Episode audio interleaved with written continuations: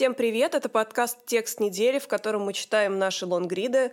Меня зовут Оля Кузьменкова. Сегодня я прочитаю вам текст нашего корреспондента Саши Сулим, которая разобралась в феномене добровольных ампутантов. Так называют людей, которые хотят сами избавиться от своих конечностей. В западной медицине распространен термин «синдром нарушения целостности восприятия собственного тела». Этот синдром изучается уже 15 лет, но только в западных странах, несмотря на то, что добровольные ампутанты есть и в России. Корреспондент «Медузы» Саша Сулим нашла этих людей, поговорила с ними и разобралась в том, что ими движет. В конце подкаста мы, как обычно, обсудим этот текст с его автором.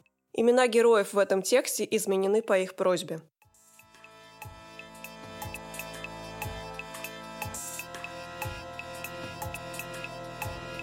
Четыре года Денису приснился странный сон, который он вспоминает до сих пор.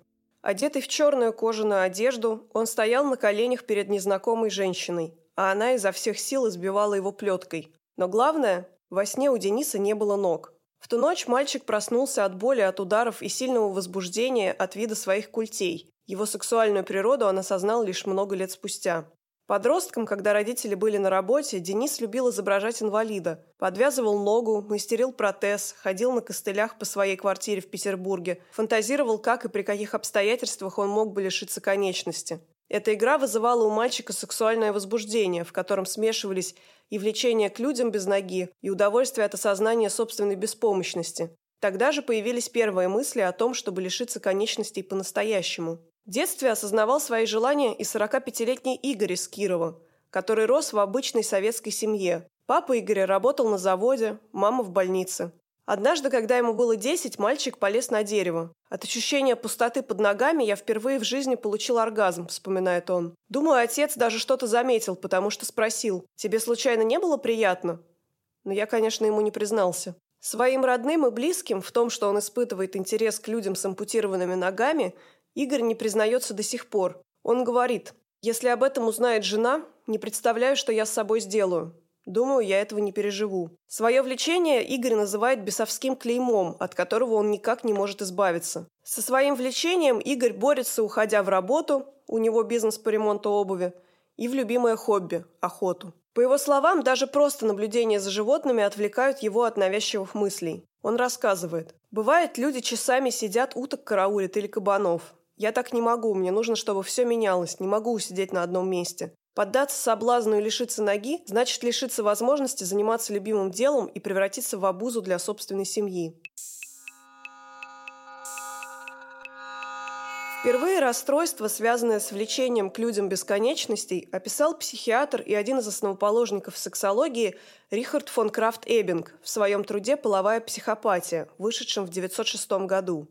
Термин «синдром нарушения целостности восприятия собственного тела» появился около ста лет спустя. Его впервые употребил профессор клинической психиатрии Колумбийского университета Майкл Ферст в своем исследовании «Стремление к ампутации конечности. Парафилия, психоз или новый тип расстройства личности». Это был 2004 год. Через 8 лет, в 2012 году, Ферст вместе со своим коллегой Карлом Фишером, доцентом кафедры клинической психиатрии Колумбийского университета, выпустили еще одну статью, посвященную редкому расстройству – синдром нарушения целостности восприятия собственного тела, стойкое желание стать инвалидом. В нем ученые предлагают определение. Синдром нарушения целостности восприятия собственного тела – это малоизученное состояние, при котором физическая картина тела не соответствует тому, как человек воспринимает его психологически. В разговоре с «Медузой» Ферст назвал этот медицинский феномен крайне редким, но при этом достаточно распространенным, чтобы не сомневаться в его существовании. Ферст говорит, за все время, что я изучаю это расстройство, я пообщался примерно со 150 пациентами, страдающими от этого синдрома. Но уверен, что в мире их тысячи и тысячи. Раньше люди, страдающие от этого расстройства, думали, что они единственные в мире. Они были очень одиноки и безумно страдали от своей непохожести на других. Осознание того, что ты не один, в некоторых случаях может даже спасти жизнь. Для своего первого исследования, вышедшего в 2004 году в журнале «Психологическая медицина», Ферст поговорил с 52 людьми, признавшимися в том, что они мечтают ампутировать себе одну или обе конечности. Нашел их ученый на профильных форумах. Все интервью проводились по телефону на условиях анонимности. Подавляющее большинство этих людей были мужчинами. Женщин оказалось всего четыре, и один трансгендер. Девять человек признались, что уже ампутировали себе ногу или руку, причем шестеро довели себя до операции самостоятельно, используя опасные для жизни методы с помощью электропилы или сухого льда, вызывающего отмирание тканей. Троим удалось уговорить врача ампутировать им здоровую конечность. Несколько человек сказали, что после операции почувствовали себя гораздо лучше и избавились от навязчивого состояния. Ни у кого из респондентов не было других психиатрических расстройств. Однако, как указывает Ферст, выявленный им синдром может стать причиной сильной депрессии. Целью добровольной ампутации все 52 человека назвали стремление обрести собственную идентичность. Провести более точный количественный анализ, по словам Ферста, вряд ли станет возможно в ближайшее время. Он объясняет, вы же не можете просто обойти 20 или 200 тысяч человек с вопросом, хотите ли вы себе что-нибудь ампутировать. Еще одну научную работу, посвященную добровольным ампутантам, опубликовали в 2012 году несколько специалистов из Амстердамского университета. В опросе участвовали 54 человека. Они признались ученым, что страдают от синдрома и хотят ампутировать или парализовать свои конечности, чтобы почувствовать себя полноценными людьми и обрести внутреннюю гармонию со своим телом. С большинством участников опроса ученые общались анонимно и только в сети, а данные собирались с помощью подробных анкет. Только пять человек согласились встретиться с учеными лично. Авторы статьи отмечают, чтобы включить в исследование как можно больше добровольных ампутантов, пришлось отказаться от идеи общения в офлайне, физического обследования и даже телефонных разговоров. Как пишут ученые, Люди с таким редким расстройством с большим трудом идут на контакт, опасаясь, что их личность может быть раскрыта. Подобных условиях удостовериться в искренности объектов исследования и в правдивости их ответов почти невозможно. Так или иначе, каждый из запрошенных – как и в случае исследования Ферста, подавляющее большинство здесь были мужчинами, связывал свои первые фантазии об ампутации с ранним детством. Каждый второй испытывал сексуальное возбуждение, когда представлял, что однажды станет ампутантом. Разговаривать с «Медузой» в Амстердамском университете не стали, сославшись на чрезмерный интерес журналистов к их работе. Одной из главных задач голландцев было добиться того, чтобы синдром признала медицинская общественность, и расстройство включили бы во все официальные медицинские классификации – с предложением внести синдром нарушения целостности восприятия собственного тела в перечень психических и поведенческих расстройств в новой версии международной классификации болезней МКБ-11 в последние годы выступает и профессор Ферст. Работа над новой классификацией должна завершиться в 2018 году, и в ее черновой версии упоминание о подобном синдроме есть. Всего по состоянию на январь 2017 года в МКБ-11 предложили внести уже 7186 корректировок, две из которых касаются психических расстройств. Синдром нарушения целостности восприятия собственного тела также пытались внести в американскую классификацию психических расстройств DSM-5, которая в последний раз обновлялась в 2013 году, однако пока не получилось. Врач-психотерапевт, доктор медицинских наук, ведущий научный сотрудник Центра имени Сербского Лев Пережогин указывает, что в действующей международной классификации болезней, то есть в МКБ-10, есть раздел «Другие расстройства привычек и влечений», где в частности описываются расстройства поведения, которые характеризуются повторными действиями, которые не имеют ясно выраженной рациональной мотивации, не могут контролироваться и обычно наносят вред самому больному и окружающим. Пережогин иронизирует. Был бы человек, а статья найдется. По его словам, подобные случаи изучены крайне мало и потому описываются в очень общих терминах. В 2000-х годах синдромом нарушения целостности восприятия собственного тела начали интересоваться и журналисты. В 2003 году на кинофестивале в Лос-Анджелесе показали документальный фильм «Целый», главные герои которого рассказывали, как и почему они пытались избавиться от своих конечностей. Еще через три года один из крупнейших американских телеканалов ABC разместил у себя на сайте материал о трех добровольных ампутантах. Один из них шесть часов просидел в собственной машине, опустив ноги в сухой лед, а потом самостоятельно добрался до ближайшей больницы, используя ручное управление, которое заранее установил на автомобиле. Таким пользуются инвалиды, которые не могут управлять машиной ногами. В итоге ему ампутировали обе ноги. После операции навязчивые идеи исчезли, но, как мужчина признался журналистам, не проходит и дня, чтобы он не пожалел о содеянном. Другая героиня дважды неудачно пыталась ампутировать себе ноги, а третий едва не решился на нелегальную операцию на Филиппинах. Местные врачи предлагали ему отрезать здоровую ногу за 10 тысяч долларов. Репортажи со схожими историями в последние годы также выходили на канале Fox News, в британских таблоидах Mirror и Daily Mail, а также в американских «Нью-Йорк Пост» и «Дейли Стар». Во всех них фигурировали люди, которые мечтали повредить себе конечности и которые чувствовали облегчение, когда им это удавалось. В «Нью-Йорк Пост» даже приводили примеры из XVIII века, когда приехавший во Францию англичанин потребовал от доктора ампутировать ему ногу. Когда врач отказал, человек выстрелил себе в конечность и просто вынудил медика завершить начатое. Вернувшись домой, он отправил доктору денег и письмо, в котором объяснил, что нога была препятствием на его пути к счастью. В России исследования синдрома нарушения целостности восприятия собственного тела – насколько известно «Медузе», не проводились. Это понятие на русском языке встречается почти только в переводных статьях, за редкими исключениями. Ни ученые, ни врачи его не используют.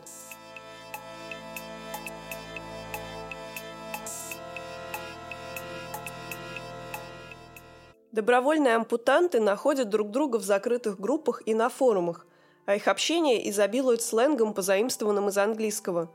Ампути это те, кто уже лишился конечностей. Ванаби – те, кто мечтает об ампутации, а девоти – те, кто испытывает сексуальное влечение к ампутантам.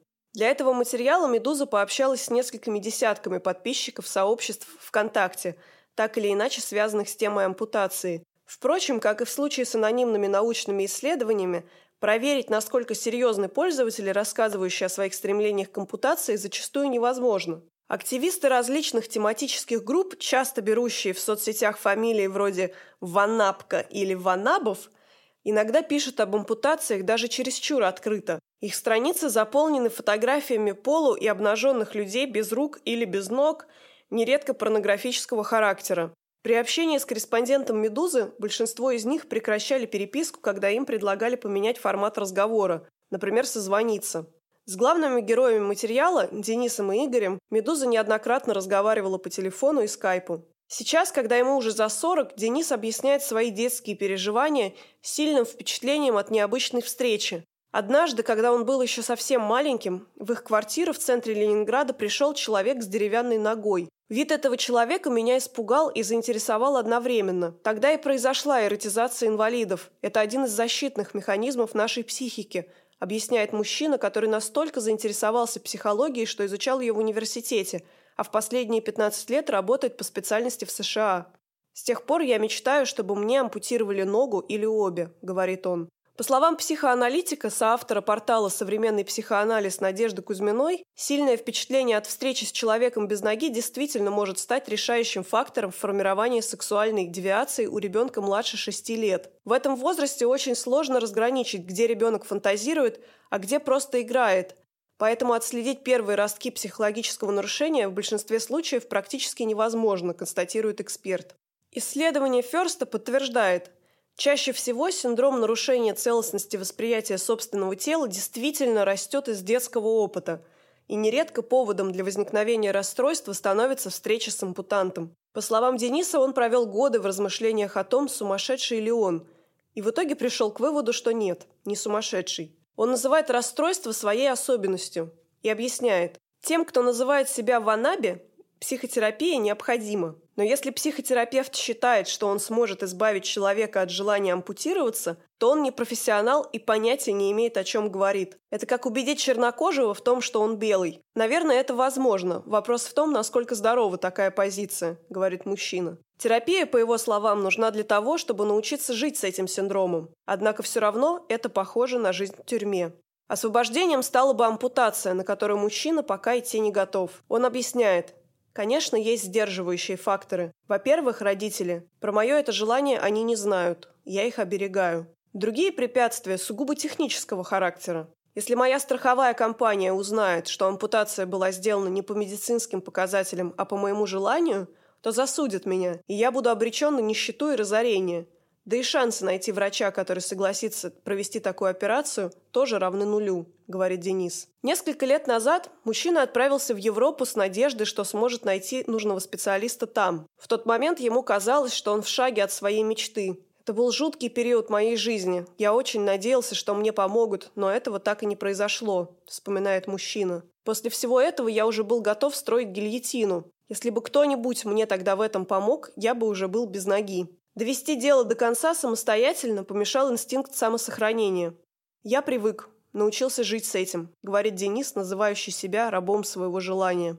По мнению исследователей, на сегодняшний день операции по ампутации являются едва ли не единственными примерами эффективного лечения. Майкл Ферст поддерживает этот метод только в самом крайнем случае, если ничего больше не помогает и если достоверно установлено, что пациент отдает себе отчет в своих действиях. Впрочем, по словам ученого, исключать вероятность того, что человек пожалеет о содеянном, нельзя и в этом случае. Хирургическое вмешательство – это радикальная мера, и, конечно, здесь сразу возникает вопрос этики, признает Ферст. Семь участников исследования, которые опубликовали в 2012 году ученые из Амстердамского университета, сообщили, что уже прошли через ампутацию, и что после этого у них действительно исчезли симптомы этого синдрома. Они, наконец, почувствовали себя полноценными людьми. По российскому законодательству ампутацию без медицинских показаний суд может признать умышленным причинением вреда здоровью, и за это полагается до 8 лет тюрьмы. Однако в группах, посвященных ампутациям, нередко можно встретить предложение с подобной формулировкой «полный комплект услуг». Дорого, но надежно легально и конфиденциально. Автор одного из таких объявлений, он представился Виктором из Ростова, говорит, что сам он ничего никому отрезать не собирается, зато может подробно и за деньги проконсультировать по всем вопросам, связанным с ампутацией. Виктор когда-то учился на факультете психологии. Его диплом был посвящен влечению к нестандартным девушкам. «Легко писать, когда пациент ты сам», – объясняет он. Тогда же он познакомился со своим первым ваннаби и понял, что на этой теме можно подзаработать. По словам Виктора, среди его коллег много мошенников. Я сразу говорю клиентам, что если они встретят во ВКонтакте объявление, в котором будет написано «дай денег, и мы тебе отпилим ногу», то писать не советую, это или жулики, или криминал. Более реалистичные варианты – это симулировать страшные боли в ноге, а лучше нанести себе хотя бы мелкую травму. Самая рабочая схема – найти хирурга и договориться с ним за деньги или за бутылку коньяка – что в определенный день вас привезут к нему с травмой ноги, несовместимой с жизнью, и он ее ампутирует в заранее оговоренном месте. Но травму этот человек все равно должен сам получить. Врачи рискуют ведь лишиться не только лицензии, но и в тюрьму сесть, объясняет Виктор. По его словам, ванаби обычно точно знают, где именно им нужно отрезать. Примерно так действовала одна из собеседниц «Медузы», жительница Благовещенска Тамара. Пять лет назад ей ампутировали левую ногу. 35-летняя женщина, работающая парикмахером, шла к этой операции два десятилетия. Сначала самостоятельно удаляла себе фаланги пальцев, потом получила небольшую травму, внесла в рану инфекцию и добилась ампутации по медицинским показаниям. Как она вспоминает сейчас, после операции она испытала облегчение и нашла себя. Сейчас она продолжает работать по профессии из дома, воспитывает 12-летнюю дочь, после ампутации от Тамары ушел муж, и говорит, что уже привыкла к костылям, передвигаться на которых ей очень удобно. Единственный известный случай, когда врач проводил официальные операции по ампутации здоровых конечностей пациентам с синдромом нарушения целостности восприятия собственного тела, был зафиксирован в 2000 году в Великобритании. Хирург из Королевского фалкеркского лазарета в Шотландии, доктор Роберт Смит, опубликовал монографию «Вопросы, ответы и рекомендации по поводу добровольной ампутации». В этой работе Смит сообщил, что провел две операции по ампутации здоровых конечностей своим пациентам. Он заявил, что на крайние меры ему пришлось пойти из-за риска того, что пациенты могут самостоятельно причинить себе вред, и отметил, что предварительно проверил психическое здоровье своих пациентов и убедился в отсутствии у них сексуальной мотивации. Пациентам, которые хотели ампутироваться исключительно из-за своих сексуальных фантазий, Смит отказывал. По его словам, после операции клиенты чувствовали себя гораздо лучше. Однако, когда о нестандартной процедуре узнала общественность, Врач был вынужден прекратить работу, несмотря на устойчивый спрос на подобные хирургические вмешательства. Психоаналитик Надежда Кузьмина отмечает, что нынешний консенсус по поводу добровольных ампутаций может измениться. В конце концов, не так давно к пластической хирургии тоже относились скептически. Человек 21 века состоит в крайне сложных отношениях со своим телом, и фантазии об ампутации могут быть одной из форм неприятия своей телесности, рассуждает Кузьмина.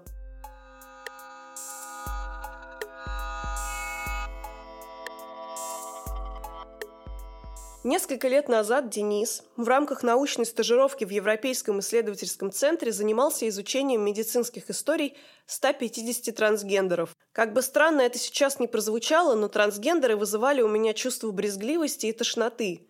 и меня это ужасно смущало. Зато покидал стажировку я уже с чувством восхищения и глубокого уважения к этим людям. Это по-настоящему сильные личности, жизнь которых – настоящая трагедия. Ведь то же самое переживают Ивана Би. Я считаю, что мы заслуживаем к себе такого же понимающего отношения, как и трансгендеры, говорит он. Психотерапевт Пережогин считает такое сравнение некорректным, указывая, что далеко не все транссексуалы идут на хирургическое вмешательство. Некоторые ограничиваются сменой паспорта. И даже если хирургическая коррекция пола проводится, никакого ущерба такая операция человеку не несет. В России в случае трансгендеров необходима медкомиссия – для того, чтобы убедиться, что если они поменяют пол, то смогут адаптироваться в обществе в новом качестве. А каким будет адаптирующий эффект от ампутации для Вана Би? Ведь, по сути, их жизнь никак от этого не изменится, за исключением того, что им придется ходить в протезе, поясняет Пережогин. Майкл Ферст, напротив, согласен с аналогией Дениса. В обоих случаях человек чувствует себя очень некомфортно в своем теле.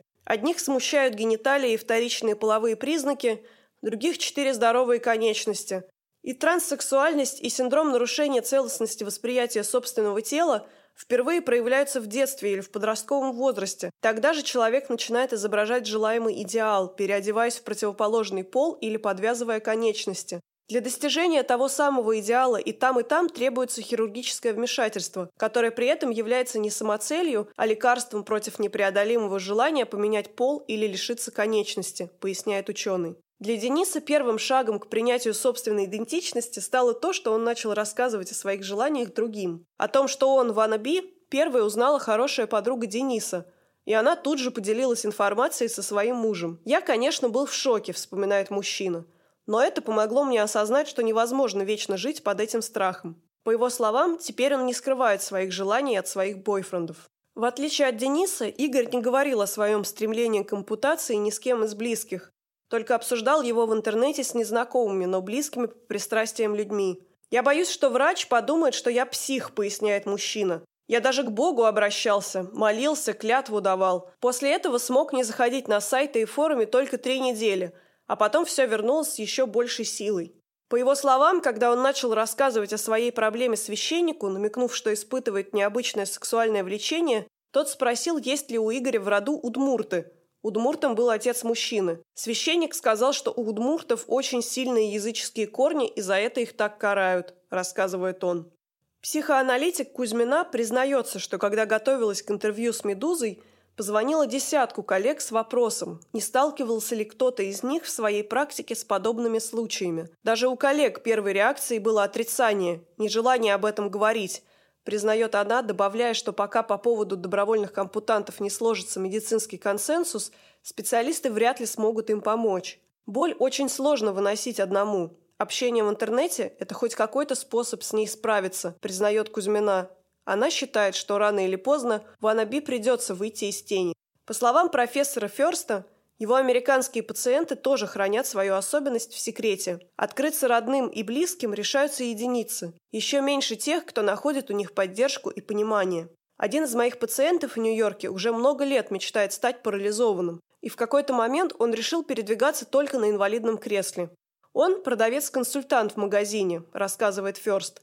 И вот однажды он просто приехал на работу в коляске и объявил всем о том, что у него синдром нарушения целостности восприятия собственного тела. Но его случай – исключение. Обычно люди очень боятся столкнуться с негативной реакцией окружающих. В конце разговора с «Медузой» Игорь снова возвращается к своему желанию избавиться от своих стыдных фантазий.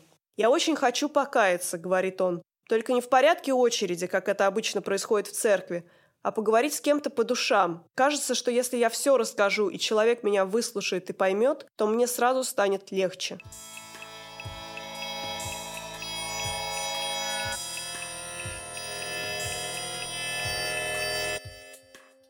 А, Саша, привет! Хочу поговорить с тобой про твой текст о добровольных ампутантах. Расскажи, пожалуйста, откуда вообще ты узнал об этом явлении? У тебя в тексте написано, что в России э, его не изучают. Привет, Оль. Я прочитала об этом э, на сайте газеты «Московский комсомолец» э, за несколько месяцев до того, как начала работать э, над материалом. И материал в «Московском комсомольце» был написан очень поверхностно и в основном базировался на переводных каких-то историях из западной прессы. И мне захотелось сделать что-то более подробное и сконцентрироваться на России. Скажи, пожалуйста, а при работе над этим материалом что тебя больше всего поразило? Сложный вопрос. Вообще было сложно работать над материалом, когда я только начала э, собирать информацию для, для этого материала, я стала испытывать довольно странные, не очень приятные физические какие-то э, ощущения, эмоции. Когда я читала о том, как кто-то может э, специально добиться там, ампутации ноги или руки, ну, естественно, невольно это все переносишь на себя, на свой опыт, и это все психологически довольно неприятно. Вообще, когда уже я начала списываться в, во ВКонтакте с этими людьми, которые вот состояли в группах э, для добровольных ампутантов, либо для людей, которые каким-то образом хотели бы общаться с ампутантами или добровольными ампутантами, то в процессе переписки очень часто я получала просьбу прислать фотографию своей ноги, например, или руки. А в ответ я, естественно, этого не делала, но и не просила, чтобы мне присылали. Но почему-то люди, э, вот, вот эти вот, с кем я общалась, э, не знаю, в виде там провокации или чтобы посмотреть на мою реакцию, присылали мне э, различные фо фото, там, но, ноги без пальцев, э, либо там ампутированной э, ноги или руки, вот. И, и вот все это как- как-то создавало такой довольно, ну, чего уж скрывать, довольно неприятный фон при работе над материалом. Потом, когда я уже нашла тех людей, которые в итоге стали главными героями, э, текста, то, конечно, это все отошло уже на второй план, потому что я поняла, что если предыдущие мои собеседники, они скорее либо играли в это, либо действительно для них это сводилось только к какому-то сексуальному влечению, то для этих людей это, это было намного что-то намного большее, э, и что это была действительно проблема, и что они очень, ну, фактически через всю жизнь пронесли вот эту, вот эту боль, вот эту боль даже от того, что ты как будто бы не такой, как все, и ты думаешь, что с тобой что-то не в порядке, что ты один на, на целом свете такой. Ну, вот как-то так. Ну смотри, вот ты говоришь, э, что по сути, ты говоришь, что в этом явлении для тебя по большому счету, ну как бы нет ничего, кроме некой такой странности да, то есть, э, ну, как бы хотят люди делать со своим телом что угодно, ну и пусть делают. Мне, конечно, на ум сразу приходит э, реплика психотерапевта из твоего текста, Игорь Пережогин, который сравнивает людей с э, этим синдромом с трансгендерами, которые тоже как бы испытывают ненависть к своему телу и как бы желание его переделать по тому образу, который они имеют у себя как в представлении, в сознании. Психотерапевт, он говорит, что в отличие от трансгендеров здесь нет никакого адаптирующего эффекта, то есть как бы ты отрежешь человеку ногу, и как бы и что? То есть от этого общества лучше не станет. Да, просто мне кажется, что э, этот психотерапевт, э, профессионал, без сомнения, довольно э, молодой человек, э, ну, ему там около 40, ну, молодой в, той, молодой в том смысле, что это не человек старой закалки, который не принимает ничего нового, да, и не принимает. Э, он я думаю, что его суждение об этой там, проблеме, об этом явлении, оно все-таки ограничивается э, очень скудными знаниями его лично, ну, его лично в силу того, что он э, не обладает какими-то научными там статьями, исследованиями на, России, на, на русском языке в России сделанными. И поэтому он не может а, об этом явлении говорить подробно. И, и действительно так, как об этом говорят, например, американские ученые, с которыми я общалась, и голландские ученые, с которыми я не пообщалась, но которые сделали свое исследование. И нужно еще сказать, что в принципе, э, найти психотерапевта, который бы согласился, э, российского психотерапевта, который согласился бы со мной об этом говорить, э, было очень сложно, потому что люди говорили чаще всего, ну, я ничего не знаю, я не, я, или я не буду говорить, или я э, считаю, что это извращение. То есть я действительно слышала от э, именитых э, психотерапевтов с такими красивыми Э, названиями э, должностей, э, что это извращенцы, зачем о них говорить. Я считаю, что это в первую очередь их нежелание самообразовываться, расширять границы. Уж кто, кто, но психотерапевты, наверное, первые врачи, которые должны как бы это делать. Ну, и когда я, собственно, пообщалась эм, с ученым из Нью-Йоркского университета, и я думаю, что ни у кого не возникнет э, никаких сомнений э, и, поводу, и повода вообще усомниться в его компетентности, я поняла, что э, есть действительно ученые, и мировая наука этим явлением занимается уже какое-то время, подходит к нему подробно и, и собственно, признает, что это не, не просто извращен, это не просто чья-то блажь, да, вот что я хочу себе отрезать ногу, э, и считайте, что я там как, имею на это право и почему я имею на это право. А они, правда, подходят к этому явлению комплексно, и, собственно, именно они и вывели это явление э, в разряд э, таковых. Мне очень интересно, э, примеряла ли ты на себя всю эту ситуацию, когда работала над текстом? То есть думала ли ты о том, что вот как это будет, если я сейчас пойду и, не знаю, может быть, мне вообще ноги мои не нужны, может, мне надо пойти их отпилить. Ну, может быть, ты думала об этом в контексте не себя, но своего какого-то ближнего круга. То есть, э, что к тебе, например, приходит какой-то твой друг и говорит, что Саш, такие дела, я решил, что я себе отпилю ногу завтра. Смотри, я, во-первых, когда опять же, писала этим людям во ВКонтакте и пыталась с ними завести какую-то беседу, практически в 100% э, случаев мне писали, а почему вас это интересует? Вы сами хотите себе? Ну и как бы им казалось, что это очень логично, если человек интересуется таким странным явлением, что он, наверное, сам подумывает в своих каких-то мечтах потаенных э, об этом. Э, ну нет, естественно, ну не то, что естественно. Я абсолютно об этом не думала и никогда, вообще никогда даже не могла представить, что такое есть, тем более не примеряла это на себя. И, возможно, поэтому э, меня эта тема настолько и впечатлила, заинтересовала и как бы заставила собой заняться. Э, вот. Что касается моих друзей, я, у меня был знаком, ну, есть сейчас знакомый, бывший коллега, который в, во время аварии, попал в серьезную аварию и потерял э, часть э, руки. И я какое-то время, ну, собственно, наблюдала за тем, как происходит его адаптация к жизни, не только в физическом смысле, но естественно, в моральном, в эмоциональном.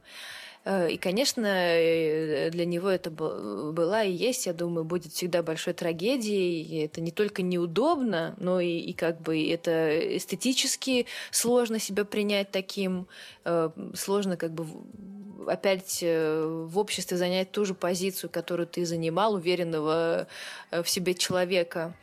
Вот, поэтому я, с одной стороны, я не обсуждала с ним этот текст, но как, когда-то, когда я только узнала а, о том, что такие люди есть, я ему рассказала, и он сказал, что...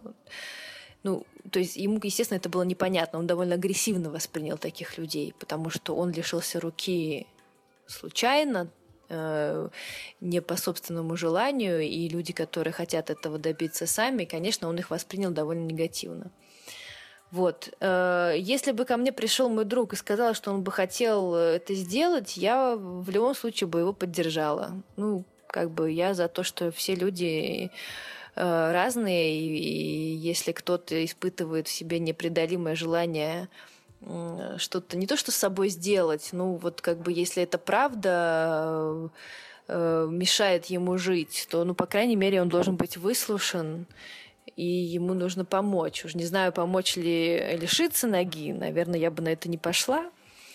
э, ну, точно не пошла бы. Вот. Но, по крайней мере, как бы поддержку я бы точно своему другу в этом случае оказала. Спасибо большое за интересный разговор. Спасибо тебе. Спасибо, что слушали. Это был подкаст «Медуза. Текст недели». Пишите свои замечания, предложения и пожелания в канал «Медуза Loves You». Мы все читаем и обязательно прислушаемся к вашим комментариям. Подписывайтесь на наши подкасты в iTunes и на Андроиде.